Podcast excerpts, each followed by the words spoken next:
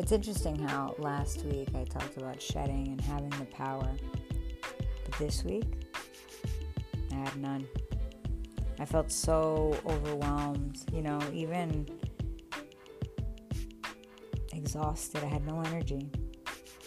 I felt like everything I was doing was from a place of, I don't know how to explain it. I was agitated. I was angry. I felt out of alignment. It was just weird. But you know what? I thought to myself, what is it that's making me so upset? Why am I angry? Why do I feel this weird feeling? My chest feels tight. I don't want to see anyone. I'm tired. I don't feel like talking. I'm not even sure I'm emotional. I just don't really know what's going on. All I know is that I wasn't myself. Or maybe I was being a part of myself, but not the part that I am proud of. I didn't feel like I was operating from my best and highest self. I felt like I had to keep pausing to check my behavior, my attitude. It was crazy. I even kind of snapped at a couple people, to be honest. I was misreading things, misinterpreting things, imagining the worst. I mean, what happened to the power? Why do I feel like I need a new recharge? It's wild. I don't know. Are you feeling the same way?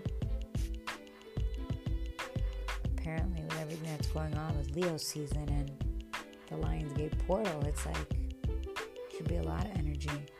The transfer, the transmissions, the downloads, the coding.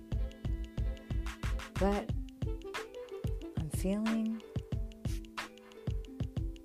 like a rewire. Like there's a hard drive that's getting a reset. Or maybe I'm just going through the motions, having to admit some things and look at them right in the eye yet again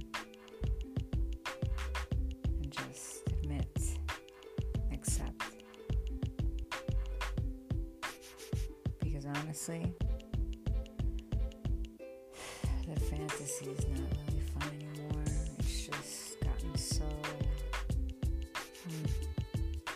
It's not even enough to keep me entertained at home and from going out there and really experiencing some more, where I can create more stories, more possibilities. I find that I'm just ready for something new. What does that look like? Because I asked, can you show me something new? Can I experience the miracles? Can you show me something that I haven't experienced before? And the universe answered. It always does. But as usual, it didn't look exactly how I thought it should. So here I am now, just deciding whether or not what is being presented is me settling or me not being open enough to explore. Knowing that nothing has to be the end-all be-all, but actually a step to something closer to what I really want and desire and what I deserve. And practicing by having different interactions and giving myself the time and space to communicate on different levels with different beings, different perspectives, who may or may not be interested in pursuing anything more than, well, I say that, but the truth is, everyone's looking to explore something more. We just have to get clear on what that is for both parties. And I think when I speak for myself, I don't want to waste my time. Meaning, I don't want to waste somebody else's time. That's just not fair. It's not fair to put myself or someone else in the position to wait around until I decide that it may or may not be what I want. I don't want to do that with different people in order to satisfy my own selfish needs of, well, is it selfish though? Before I even finish saying what I was gonna say, I mean, I know what I want. I know what I deserve. I know there are a lot of opportunities out there, but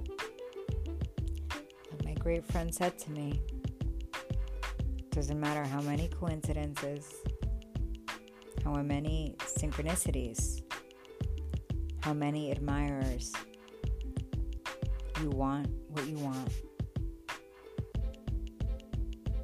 And if you know what you want,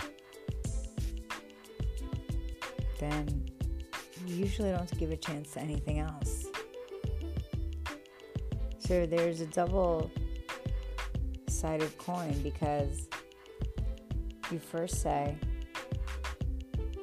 if you want what you want, and you know what you want, will you allow yourself to be distracted? Because the universe will test you. But at the very same time, if you want what you want, how do you know that what the universe is not giving you is a step closer to getting you what you want? So I think that what I'm really saying here is that you can never get it wrong, because you'll always get it right. There is no wrong. There's only moving forward and taking another step and trying things out and exploring and being open, while also being very clear about what you want and how you want it. You know, some people are here for a good time and not a long time. And there are others who are here for a long time and not a good time. Meaning, if we're in this, it's for the long haul. We're seeking loyalty and commitment. Someone we can rely on. Someone we can trust. Someone we can laugh with and dance with and create things with. Bonnie and Clyde. Stars in the sky, hot air balloon rides, vintage cars, a little bit of mezcal, classic movies,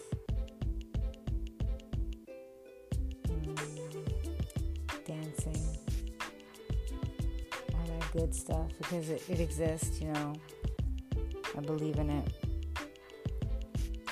And I know that for myself, and I know that for you, and it's coming. I promise it's coming. But I do get impatient, and with everything else that's going on in my life, you can only imagine where I get frustrated, I start to lose hope, begin to think it's never going to happen. I become discouraged. I get insecure, and I start to just lose hope. But then, I'm like, no, F that. It ain't like that. It's gonna be good. It's coming. It's right on time. And I'm on that wave for a minute, and things are moving and grooving. Start coming into the experience, and we're like, boom, boom, boom, boom. All right, let's do this. Let's go. Let's go. Let's go. But then I get knocked down again with something like, you know, life and career and family and all the personal things that go on in our lives. And then they start to become a priority. And then I forget. And then I remember, and then I forget again. And what I forget is that a relationship outside of my career, outside of accolades and courses and family and all these other things, I remember that connection, true connection, passion and romance and personal life, those are the priority right now. Those are the things I'd like to put my focus on more than anything. Not ignore that that's important. Because I think we've done that for a long, long time. Forgot to live sometimes and enjoy ourselves and be open to that being okay. That being is the bag. That leaning into the feminine and just being and allowing calls in the energy that you seek, your match, your vibrational match, and all those other things that come with that. You know, if love is what you seek, then be love. Don't look for love. Don't want to fall into love, but be love. And if you are love, and you are in the harmony of love and anything and everything that you do, then chances are that you're going to call that right in. It's going to pop right into your experience when you least expect it. And the next thing you know is you'll be, whoops, drunk in love, giddy and silly, with hearts in your eyes, enjoying the company with someone who makes your heart smile, who holds you, makes you feel safe, you can hold it down, who you can dance all night with and laugh and share some of your secrets with. All that good stuff. That feels good. That feels really, really good. And I know that you're going to find it. So just chill. Because I got you. And I know you got me too. There's nothing out there for me that's not out there for you. So open your heart. Be free. Put down the wall. Let go of the fear. Because the desire is so much greater than the fear of what you believe could happen. And in fact, you can experience the most beautiful thing. And that's love. On a deep soul level.